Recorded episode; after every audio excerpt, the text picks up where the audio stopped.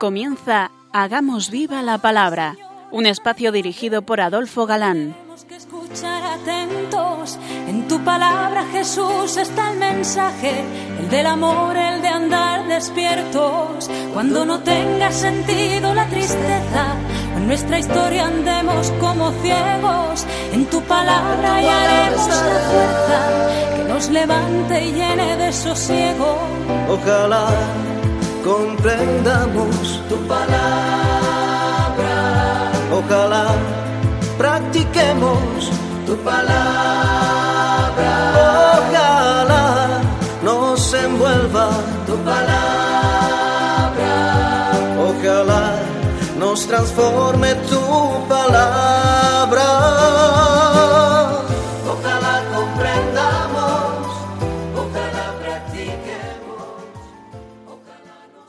Hola queridos radioyentes, un día más en esta emisora de la Madre nos acercamos a la palabra de Dios, buscando en vuestra compañía su vigencia y fuerza para nuestra vida, pues sabemos que la palabra de Dios es siempre actual. Aquí estamos de nuevo, Ana, Adolfo, y Marta dispuestos a pasar este rato en vuestra compañía. Bienvenidos a nuestro programa Hagamos viva la palabra. hola amigos, eh, gracias por sintonizar de nuevo con nosotros. Una vez más, eh, nos acercamos al mensaje de salvación contenido en la palabra de Dios. Estamos siguiendo precisamente nuestra historia de la salvación a través de los libros históricos del Antiguo Testamento, como sabéis. Y nos quedábamos hace 15 días viendo a Moisés a punto de abandonar Egipto por ponerse de parte de los de su raza, pues siempre se sintió hebreo de corazón. Leíamos, el faraón supo lo que había hecho y buscaba a Moisés para matarle, pero éste huyó y se refugió en Medián. En este episodio mm, pudiera quedar algo oculto de suma importancia. Ya sabéis, y si no lo sabéis, para eso está nuestro curso, que unas citas bíblicas aclaran otras. Y en la carta a los hebreos podéis leer cómo por la fe Moisés, ya adulto, rehusó ser llamado hijo de una hija del faraón y se nos revela. Prefiriendo ser maltratado con el pueblo de Dios a disfrutar el efímero goce del pecado. ¿Sabéis a lo que tuvo que renunciar Moisés? Dice Ricciotti que según una carta del escriba Paivés sobre la vida, sobre la vida en la ciudad de Ramsés, Era un lugar magnífico y sin par, fundado por el mismo dios Ra y su estancia allí era deliciosa para la vida. Deliciosa para la vida, disponían de los mejores alimentos y vituallas, música y artes, esclavas, recitadoras, parques con peces y pájaros exóticos. Y parece ser que la descripción continúa deteniéndose en los muchos placeres que se ofrecían y que Ricciotti no nos pone. ¿A qué ahora comprendéis por qué la cita escuchada anteriormente dice que Moisés prefirió estar con su pueblo A disfrutar del efímero goce del pecado. Pues huido Moisés, llegó Madián al sudeste de Palestina. Sabemos también por San Esteban que según las tradiciones judías tenía Moisés unos 40 años. Esto lo podemos encontrar en el libro de los Hechos. Se hizo pastor de rebaños de un jeque, sacerdote de Madián, y se casó con una hija suya. Y llevando el rebaño de su suegro, se acercó un día al monte Horeb, el monte Sinaí, monte de Dios, y vio algo extraño, algo que le chocó mucho. Estamos en una página, queridos oyentes, impresionante del Antiguo Testamento. La vocación de Moisés. Poco antes nos dice el Éxodo, Los hijos de Israel seguían gimiendo bajo la dura ser- servidumbre y clamaron. Sus gritos subieron hasta Dios. Tomemos nota, porque esta pauta se repite. Una situación difícil nos hace recurrir a la oración, a acordarnos de Dios, y Dios no deja de socorrer a los que Él acuden, aunque acudan solo cuando llega la necesidad de la ayuda divina. Moisés vio una zarza que ardía, ardía pero no se consumía, se acercó y Dios le llamó en medio de la zarza. Moisés, Moisés, heme aquí, respondió. No te acerques, descálzate que estás en tierra santa. Seguimos viendo que Dios interviene constantemente en la historia de los hombres y lo hace a través de otros hombres, llamados a ser intermediarios.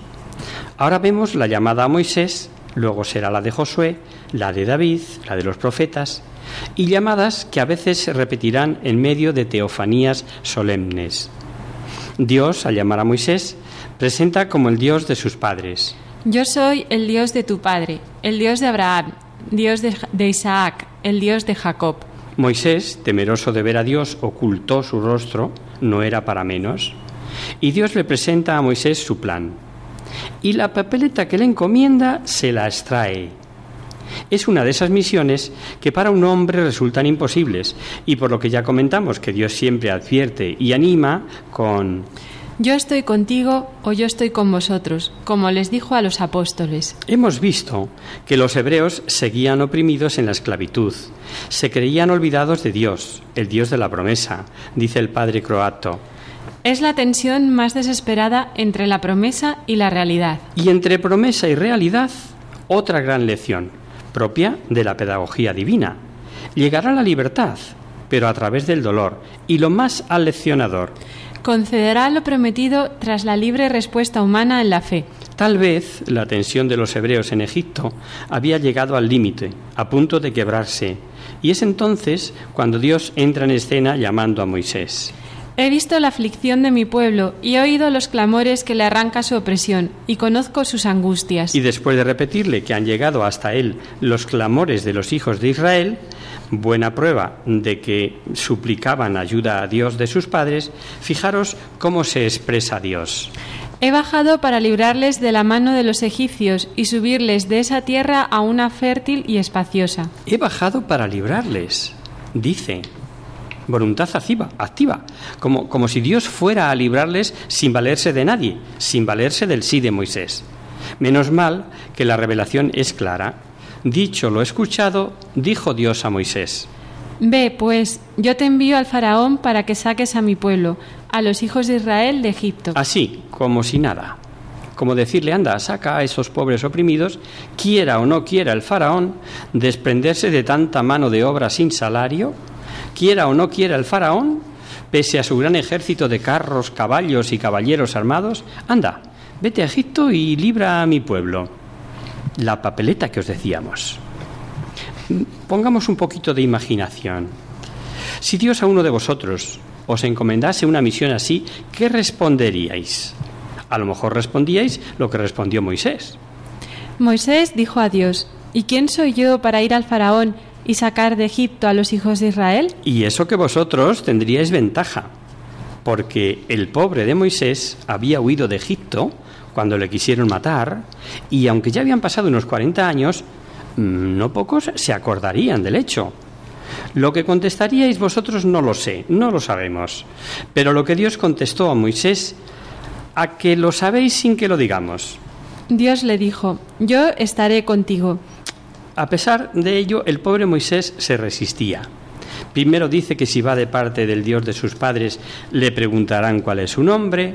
Más adelante decía Moisés, No van a creerme, no van a escucharme. Me dirán que no se ha parecido Yahvé. y como Dios mm, le cortaba toda salida, se agarró a un posible defecto que tenía al hablar. Pero Señor, yo no soy hombre de palabra fácil, y esto no es de ayer ni de anteayer. Soy torpe de boca y lengua. No tenía escape. Dios no fuerza la voluntad de nadie, respeta la libertad, pero por Dios que no quede. Yo estaré en tu boca y te enseñaré lo que has de decir. Solamente si dices a Dios no, prescindirá de ti. Moisés llegó casi a enfadar a Dios. Ah, Señor, manda tu mensaje, te lo pido, al que debas enviar.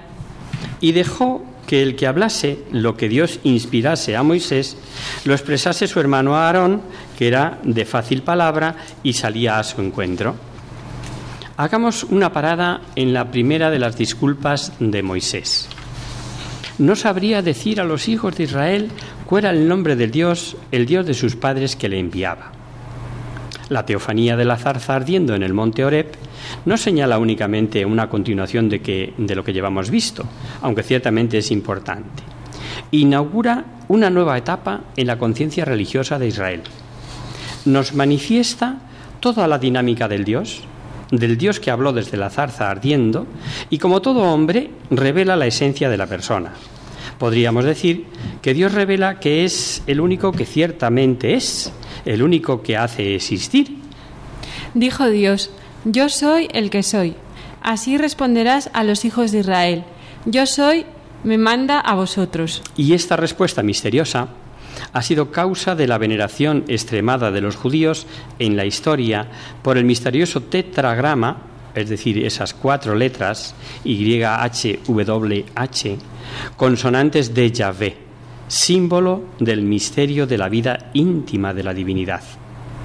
Mirad, ríos de tinta y de interpretaciones han gastado en descifrar lo que Dios ciertamente quiso decir al contestar a Moisés que le preguntaba por su nombre. Lo importante es que, mm, con más o menos misterio y profundidad, lo que parece claro es que la contestación, el yo soy, el que soy, nos dice que Dios es el ser que existe por sí mismo. El que no tiene necesidad de ningún otro ser para existir. Y esto con independencia de la mentalidad semita de entonces para entender el yo soy el que soy. Y una cosa que todo católico debe saber, sobre todo si habla con hermanos separados. El famoso tetragrama, como es natural, no se puede leer. ¿Quién puede leer YHWH aunque se tradujera por llave? Cuatro consonantes. Muy posiblemente los masoretas, judíos dedicados a la crítica textual que trabajaron entre los siglos VII y X de nuestra era en las ciudades de Tiberias y Jerusalén, o lo que es lo mismo, con ya mucho tiempo de cristianismo andando, al contar la antigua escritura con solo consonantes, introdujeron pequeños signos que representaban vocales. Así introdujeron una E, Sheva, y las vocales O y A de Adonai entre esas consonantes del tetragrama y así se podría leer Jehová, por lo que dice Ricciotti. Falsa pronunciación híbrida. Y si tomáis un diccionario bíblico de categoría, como por ejemplo el preparado por el padre Ausejo en editorial Herder, dice Jehová, falsa pronunciación del nombre Yahvé. Y así en general. La famosa enciclopedia bíblica de la editorial Éxito define Jehová, pronunciación popular errónea del nombre divino Yahvé. Y al comentarlo, dice esta enciclopedia que al introducir el tetragrama las vocales de Adonai se obtuvo el híbrido fonético Jehová. No pasa nada, porque hay Biblias que en vez de Yahvé traduzcan Jehová. Pero bueno es que sepamos el por qué. Donde los católicos traducen Dios, el Señor o Yahvé, otros emplean Jehová. Mm, dice en Génesis, dijo Abraham, dijo Yahvé a Abraham, en Nácar se lee, Jehová había dicho a Abraham, mm, el Señor dijo a Abraham, casa de la Biblia, etc. Ya hemos visto que la misión de Moisés no era nada factible. Dios le concedió un gran poder taumatúrgico y mm, para que quedara convencido, primero le obligó Dios a que hiciera dos prodigios. Convertir su callado en serpiente y quedar leproso primero para verse sano seguidamente después. Y así convencido ya del poder que Dios le daba, llegase al faraón. Se, presentan Moisés y Aarón con la orden de decir al faraón, como palabra de Dios, que ese pueblo hebreo era Israel, su hijo primogénito, y que tenía que dejarle salir para que le sirviesen. Así que ante el faraón, como si fuesen emisarios de un poderoso imperio, dijeron, He aquí lo que dice Yahvé, Dios de Israel Deja ir a mi pueblo para que me celebren fiesta en el desierto. Os podéis figurar lo que respondió el faraón, después de decirles que quién era ese Yahvé, para que el faraón obedeciese, les soltó. No conozco a Yahvé y no dejaré ir a Israel. Ellos alegaron que se le había aparecido el Dios de los hebreos, que podría haber peste y espada. El faraón les amenazó con que distraían al pueblo de sus trabajos. Una, hubo una pugna dramática de Moisés con el faraón de Egipto, en la que aparecen dos elementos de índole sobrenatural que matizan el carácter histórico del relato. Las famosas plagas, de las que tanto se ha escrito, y la interpretación y ampliación teológica de los hechos. Al final, será la última plaga, con la muerte de los primogénitos, la celebración de la Pascua y de la liberación. Y la pregunta de todos a que sí. ¿Hubo o no hubo milagros en las plagas que provocaba Moisés? Si contesta un listorros de eso que nos faltan, os dirá que eso de las plagas es un cuento chino. Entonces, veamos. Y veamos, sin olvidar el estilo semita, las exageraciones, el género hiperbólico frecuente, la forma de narrar los hechos históricos que tenían por aquel entonces, al poner todo como voluntad activa de Dios, sin olvidar que en Egipto había los llamados magos capaces de enseñar con sus trucos, de engañar, perdón, con sus trucos a los más avispados. Aunque Moisés, si leéis el texto, veréis que al final no pudieron quedar peor. Pero si os parece eso ya lo explicamos después del descanso. Vamos a hacer ahora una breve pausa musical.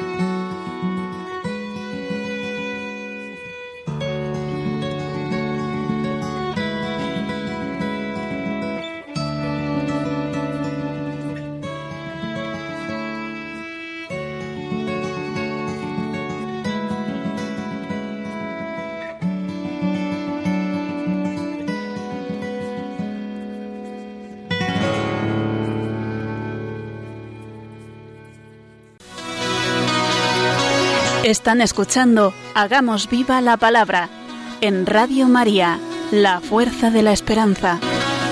Amigos, de nuevo con vosotros tras este breve descanso musical. Os, recor- os recordamos, queridos oyentes, que sintonizáis el programa Hagamos viva la palabra. Si queréis contactar con nosotros vía correo postal, lo podéis hacer a Radio María, Paseo Lanceros, número 2, primera planta, 28024 de Madrid. Y si lo preferís, el correo electrónico, hagamos viva la palabra, arroba radiomaria.es. Para los que os acabáis de incorporar, deciros que estamos desarrollando el curso de la historia de la salvación a través de los libros históricos del Antiguo Testamento, concretamente con los relatos del Éxodo. Antes del descanso mm, os dejábamos expectantes ante la explicación de si lo de las plagas de Egipto eran un cuento chino o qué. Obviamente, después de nuestra mini introducción a Sagrada Escritura, eh, de la que os acordaréis, no podemos olvidar el estilo semita del escrito, eh, las exageraciones, el género hiperbólico frecuente, la forma de narrar los hechos históricos que tenían por aquel entonces, el poner todo como voluntad activa de Dios, sabiendo que siempre es permisiva, y sin olvidar que en Egipto ahí había los llamados magos, y ahí nos habíamos quedado, ¿no? A lo que vamos. Sabemos que las famosas plagas de Moisés están relacionadas con fenómenos ordinarios y naturales que tenían lugar en Egipto en ciertas épocas, como venir el Nilo rojo, tanto como si fuese de sangre, su agua no podía beberse, Invasión de ranas, mosquitos dañinos, tábanos, epidemia con muerte de ganados, langostas, grandes granizadas. y si el listorro de turno al que aludíamos antes del descanso sabe todo eso, pues cambiará lo que son cuentos chinos y dirá, Si son fenómenos ordinarios de aquel país, ¿dónde está el milagro? Pues las dos cosas son ciertas. Fenómenos naturales de aquel país y milagros obrados por Moisés. El libro de los Salmos nos aclara el dilema, pues al hablar de los prodigios y portentos obrados por Moisés en Egipto dice, Mandó a las tinieblas y se hizo oscuro, convirtió en sangre sus aguas y mató peces, mandó y vinieron los tabanos. y así todo el Salmo 105 mandó y vino la langosta, el pulgón, les dio granizo en vez de lluvia. ¿Habéis caído en la cuenta? Fenómenos naturales, sí. Pero ¿cuándo ocurrían? Ahí está el milagro. El fenómeno ocurría cuando Moisés mandaba que ocurriese y con una intensidad insólita. Él mandaba y el fenómeno ocurría. Pongamos un ejemplillo.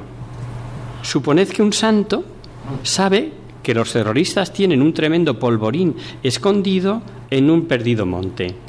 El santo reza, ora a Dios y le pide que caiga un rayo y se destruya el polvorín, con lo que se salvarían muchas vidas.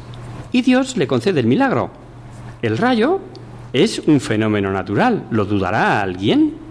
Pero que caiga cuando y donde el santo pidió, eso es un milagro. En el caso de Moisés todavía hay algo más milagroso, más que ocurran los fenómenos cuando Moisés decía. Pues en la quinta plaga, Moisés había advertido al faraón que si se negaba a que saliera el pueblo, la mano de Yahvé caería sobre los ganados. Caballos, asnos, camellos, bueyes y ovejas todos, bajo una peste mortífera. Y ocurrió de manera selectiva, pues pereció todo el ganado de los egipcios. ¿Que si era milagro? El faraón quedó perplejo, como quedarían tantos egipcios al ver lo que vieron. El faraón se informó y ni un animal de los ganados de los hijos de Israel había muerto. ¿Es o no es milagro que una mortífera peste mate a todo animal de los egipcios y no mate a ningún animal de los israelitas? El faraón, ante cada plaga, cedía de momento al ver el desastre, pero luego inmediatamente se arrepentía, se negaba y daba lugar a una nueva plaga. Así hasta la décima. Ahora la epidemia afectará a los hijos de los egipcios, incluido el primogénito del faraón. Y aquí tenemos un ejemplo claro de lo que hemos comentado sobre voluntad activa de Dios o voluntad permisiva, única que reconocían los israelitas. Dice el texto, Yahvé endureció el corazón del faraón y no quería dejar salir de su tierra a los hijos de Israel. Expresado según nuestra mentalidad, no diríamos Dios endureció el corazón, sino Dios permitió que el corazón del faraón se endureciese y no dejaba salir a los israelitas. La última plaga fue definitiva, la muerte de los primogénitos. No habían creído, pese a los castigos sufridos, tal vez influyeron las magias, otros trucos de magos y sin duda mm, la ayuda de Satanás. Pero el libro de la, situri- de la sabiduría dice, Con la muerte de los primogénitos confesaron que el pueblo era hijo de Dios. Era tanto como reconocer el milagro a pesar de ser conocedores de fenómenos similares sufridos. El padre Juan Prado dice que esos hechos meramente naturales fueron verdaderos milagros en cuanto al modo y circunstancias de tiempo y lugar sobrenaturalmente previstos y anunciados, realizados de manera preternatural y de una intensidad insólita. Y si citamos estas palabras de un escriturista de tal categoría es para recordar que si todo eso lo habíamos explicado anteriormente, no es que sean cosas de nuestra cosecha. sino que como seglares somos repetidores de la verdad revelada y doctrina autorizada de la Iglesia. Solemos decir somos discos y no obispos. Una última nota sobre las plagas. Si tomáis el texto, notaréis que las cuatro primeras plagas Causaban solo disgusto y molestias, se negaron los egipcios y vienen otras cuatro más duras. daños personales y daños a bienes. Siguen tercos en no dejar salir al pueblo de Dios y viene el desconcierto, las tinieblas, el miedo de qué va a pasar. Y como ni con eso cede el duro corazón del faraón, llega la décima con la muerte de los primogénitos. Las peticiones eran como invitaciones de Dios al faraón. ¿Qué hubiera pasado si a las primeras hubiese cedido? Es algo que invita a meditar. El faraón se doblegó. Era el mes de nuestro abril, llamado más tarde Nisan, y Moisés dio orden a sus compatriotas, después de separarse del faraón, de que en la noche del 14 de Nisan y el 15 se inmolase en cada familia un cordero macho, perfecto, de un año de edad. Tomarán de su sangre y untarán los postes y el dintel de la, de la casa donde se coma. También ordenó se comiese con pan ácimo y hierbas amargas y apresuradamente todo un significado. ¿Por qué apresuradamente? Ceñidos los lomos, calzados los pies, y el báculo en la mano y comiendo deprisa, pues es el paso de llave. El paso de Yahvé. Así lo hicieron los israelitas. La sangre era la señal de que la muerte pasaría de largo y no entraría en aquella casa. Sería día memorable para el pueblo y Dios ordenó. Lo celebraréis solemnemente en honor de Yahvé, de generación en generación. Fiesta a perpetuidad. La Pascua. Moisés instituyó, instruyó, perdón, al pueblo con vista a generaciones futuras y les decía: Cuando os pregunten vuestros hijos qué significa para vosotros este rito, responderéis: Es el sacrificio de la Pascua de Yahvé que pasó de largo por las casas de los hijos de Israel cuando hirió a Egipto, salvando nuestras casas. La muerte de los primogénitos llegó. La muerte no respetó a ninguno. Del hijo del preso, dice el libro, al hijo del faraón. Sin meternos en la prehistoria de la Pascua hebrea, aquella noche supo la supuso la gran Pascua, La primera Pascua de la historia de la salvación. la liberación. Aquella memorable noche tendrá a partir de ahora una nueva significación. Señala el paso de Yahvé. Israel comienza a vivir desde ahora del recuerdo ininterrumpido de las maravillas del Dios de sus padres, el único Dios verdadero. Fijaos si la salida de Egipto fue importante, que en adelante será un tema constante a través de toda la Biblia. Se citará varias veces en el Deuteronomio, en los profetas, en los Salmos, en Samuel. Se cita en el Nuevo Testamento, en el libro de los Hebreos, etcétera, etcétera. ¿No es de extrañar? Supuso una redención que quedó presencializada en la liturgia por generaciones y siglos. En la plenitud de los tiempos, en un nivel infinitamente superior, espiritual y ecuménico, llegará el misterio de Cristo. Las alianzas resumen de la teología, del Dios Emmanuel, del Dios con nosotros, ¿qué otra religión puede decir lo mismo? ¿Alguno ha dicho religión? Todas valen. ¿Qué más da? No son iguales. Un Dios salvador que eleva al hombre a un plano nuevo. ¿Hay otra igual? Claro que Dios es verdadero, es único. En aquella noche pascual que reedita la noche sagrada del Éxodo, Jesús actualiza y renueva la alianza divina. Esta es mi sangre, la de la nueva alianza, que por muchos es derramada para remisión de los pecados. Lo narra Mateo y nos lo narra Pablo en Corintios. La tradición cristiana ha relacionado la Pascua o inmolación del Cordero del Éxodo con el sacrificio de Cristo, Cordero muerto en la cruz, el cual con su sangre nos ha salvado. Con razón aconseja San Pablo a los cristianos que alejemos la vieja levadura para ser masa nueva. ¿Sabéis por qué? Porque nuestra Pascua, Cristo, ya ha sido inmolada. A que os está sorprendiendo que cuadren perfectamente todas estas citas del Antiguo con el Nuevo Testamento. Después de la terrible décima plaga, el faraón no tuvo más remedio que rendirse. Partieron, bajo el mando de Moisés y de Aarón, con todo, con sus animales, plata, oro, los vestidos que los egipcios les dieron. Convencido de la fuerza del Dios de los hebreos, los egipcios les apremiaban. Les daban prisa para que salieran de su tierra, pues decían, vamos a morir todos. Y esto es de suma importancia, si tenemos en cuenta que el pueblo asustado, el que apremiaba, temeroso del poder del Dios de los hebreos, era un gran reino, célebre por sus riquezas, por sus monumentos, que debían dejar pasmados a los israelitas, y sobre todo por sus dioses, a quienes atribuían ellos la grandeza del poder de Egipto. En cambio, el pueblo de Israel aparecía como pueblo de pastores, aprovechado para duros trabajos, sin poder político ni militar, sin cultura, ciencia ni arte. Y su Dios era capaz de vencer al faraón. Sin duda, los israelitas iban experimentando la singular providencia de Dios sobre su pueblo. ¿Que hubo dificultades en la libertad de Israel? En esta frase que el escritor sagrado emplea, de endurecimiento del corazón del faraón, queda el que Dios permitió el mucho empeño que puso en defender sus intereses. ¿Qué juicio hubiera formado el pueblo desde el primer momento hubiera dejado salir sin dificultad alguna? No habrían experimentado la fuerza del brazo de Dios. Tomemos nota a los cristianos de hoy, que es el mismo Dios. A veces sufrimos dificultades que Dios permite. A la larga serán siempre para nuestro bien.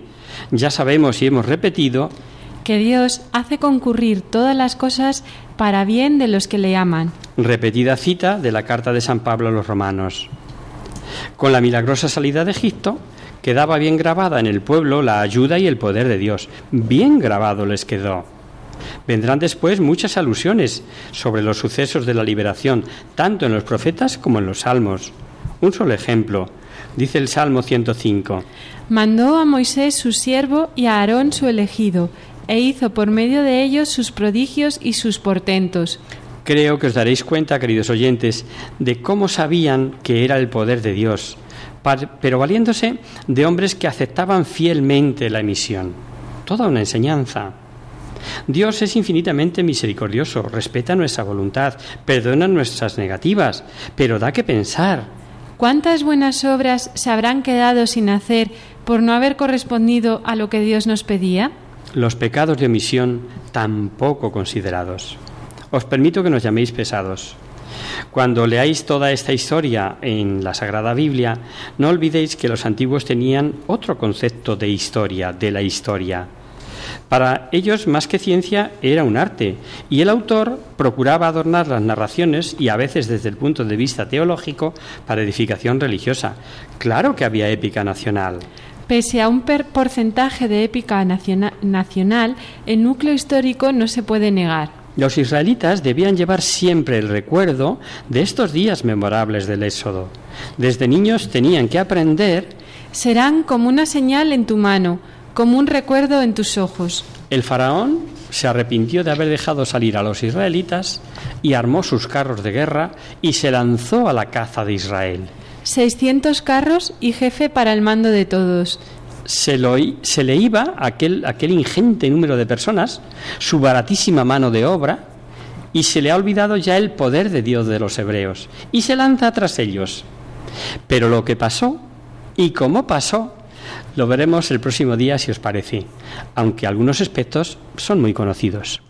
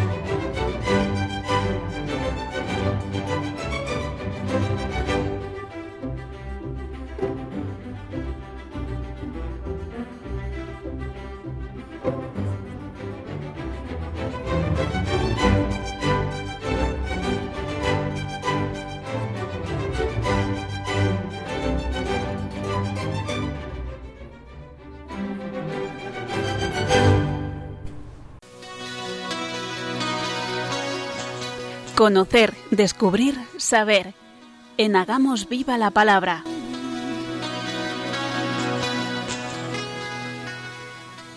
Comenzamos nuestro espacio de conocer, descubrir, saber, espacio, como sabéis, destinado a vuestras consultas y aclaraciones.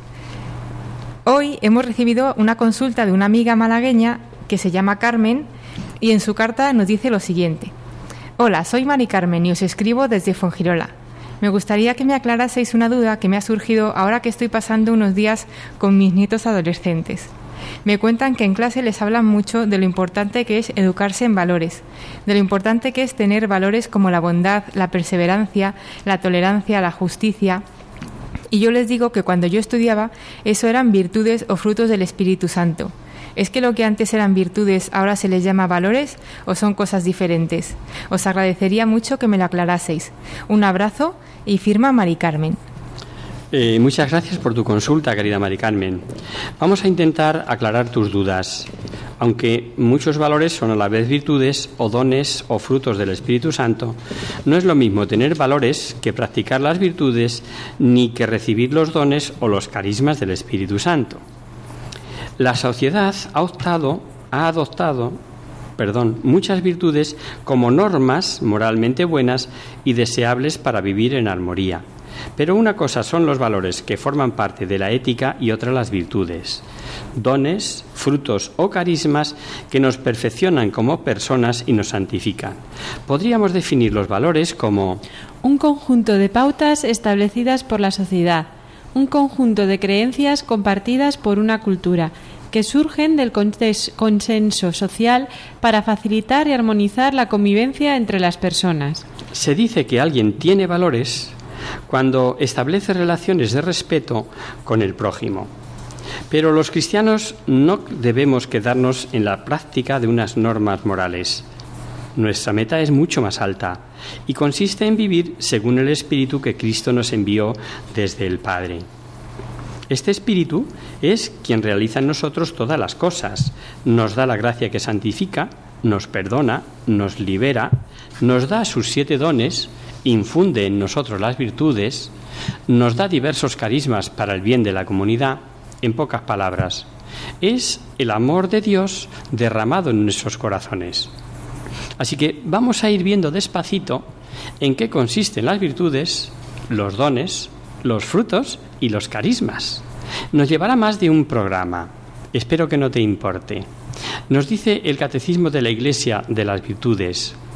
Son actitudes firmes, disposiciones estables, perfecciones habituales del entendimiento y de la voluntad que regulan nuestros actos, ordenan nuestras pasiones y guían nuestra conducta según la razón y la fe. O sea, que la virtud es una disposición habitual y firme a hacer el bien. Para practicar una virtud tenemos que comprender en qué consiste y querer desarrollarla con nuestros actos cotidianos. Y nos dice además que las virtudes regulan nuestros actos y ordenan nuestras pasiones. Es decir, nos ayudan a poner en orden nuestra vida y a perfeccionarnos, ya que las virtudes nos permiten no solo realizar actos buenos, sino dar lo mejor de nosotros mismos. Por último nos dice que guían nuestra conducta según la razón y la fe. Y esto último, la fe, es lo que la diferencia de, de los valores. Las virtudes adquiridas mediante la educación y la perseverancia son purificadas y elevadas por la gracia divina. Con la ayuda de Dios forjan el carácter y dan soltura en la práctica del bien. Decía San Gregorio de Nisa que el objetivo de una vida virtuosa consiste en llegar a ser semejante a Dios. Y para eso es imprescindible pedir esa gracia de luz y fortaleza, recurrir a los sacramentos y cooperar con el Espíritu Santo, siguiendo sus invitaciones a amar el bien y huir del mal. Aunque nuestra amiga Mari Carmen y muchos de los oyentes que nos seguís habitualmente os aprendisteis las virtudes de memorieta cuando erais pequeños, no está de más recordarlas. Empezamos por las virtudes cardinales principales sobre las que se construyen todas las demás virtudes. Son cuatro. Prudencia, justicia, fortaleza y templanza. La prudencia es la capacidad para discernir el bien y elegir los medios justos para realizarlo. La justicia consiste en dar a Dios y al prójimo lo que le es debido. La fortaleza es la firmeza en la práctica del bien en medio de las dificultades. Y por último, Y la templanza modera la atracción hacia los placeres sensibles y ayuda a hacer un buen uso de los bienes creados. pero antes o además de las virtudes cardinales están las virtudes teologales que se refieren directamente a Dios. Estas virtudes disponen a los cristianos a vivir en relación con la Santísima Trinidad y a obrar como hijos de Dios. Las virtudes teologales son un signo de la presencia del Espíritu Santo en nosotros, también súper conocidas, y son tres, fe, esperanza y caridad. Por la fe creemos en Dios y todo y en todo lo que él nos ha revelado a través de la Iglesia. Por la esperanza deseamos y esperamos que Dios, con una firme confianza, la vida eterna y las gracias para merecerla. Y por la caridad amamos a Dios sobre todas las cosas y al prójimo como a nosotros mismos por amor a Dios. Así que, por un lado, tenemos los valores, que son una serie de normas morales buenas que nos permiten vivir en paz y armonía dentro de la sociedad. Repetimos que muchos valores son a la vez virtudes, pero si se trata de virtudes, son más elevados, ya que las virtudes guían nuestra conducta según la razón y la fe. Y aquí está la gran diferencia, en la fe en Dios que lo transforma todo, lo perfecciona todo y lo eleva. Hoy lo vamos a dejar aquí, ya que esta consulta da para mucho y la vamos a desarrollar despacio en varios programas como te decíamos al principio. Hoy hemos hablado de los valores y de las virtudes y en próximas emisiones hablaremos de los dones, de los frutos y de los carismas del Espíritu Santo. Por eso te agradecemos, Mari Carmen, infinitamente tu consulta. Esperamos, por otro lado, que resulten de vuestro interés y os ayuden a comprender mejor y a ser más conscientes de todo lo que Dios, a través del Espíritu Santo, nos puede dar si se lo permitimos con fe. Y hasta aquí, queridos amigos, el programa de hoy. Os dejamos con nuestra sintonía y os recordamos que si queréis dirigiros al programa para cualquier duda, aclaración o sugerencia, participando en el espacio Conocer, Descubrir, Saber, estamos a vuestra total disposición y encantados de atenderos en la siguiente dirección. Radio María, Paseo Lanceros, número 2, primera planta, 28024 de Madrid o bien si lo preferís al correo electrónico hagamos viva la palabra arroba radiomaria.es. El próximo miércoles, como sabéis, está el programa del Padre Jesús Silva, que alterna con nosotros. Tus palabras, Señor, son espíritu y vida. Por tanto, nosotros nos encontraremos de nuevo dentro de 15 días, si Dios quiere. Con un programa en el que seguiremos las andanzas de Moisés, que acaba de sacar al pueblo de Egipto y ya va a experimentar los primeros problemas. Hasta el próximo día, amigos. Hasta el próximo día. Hasta dentro de 15 días.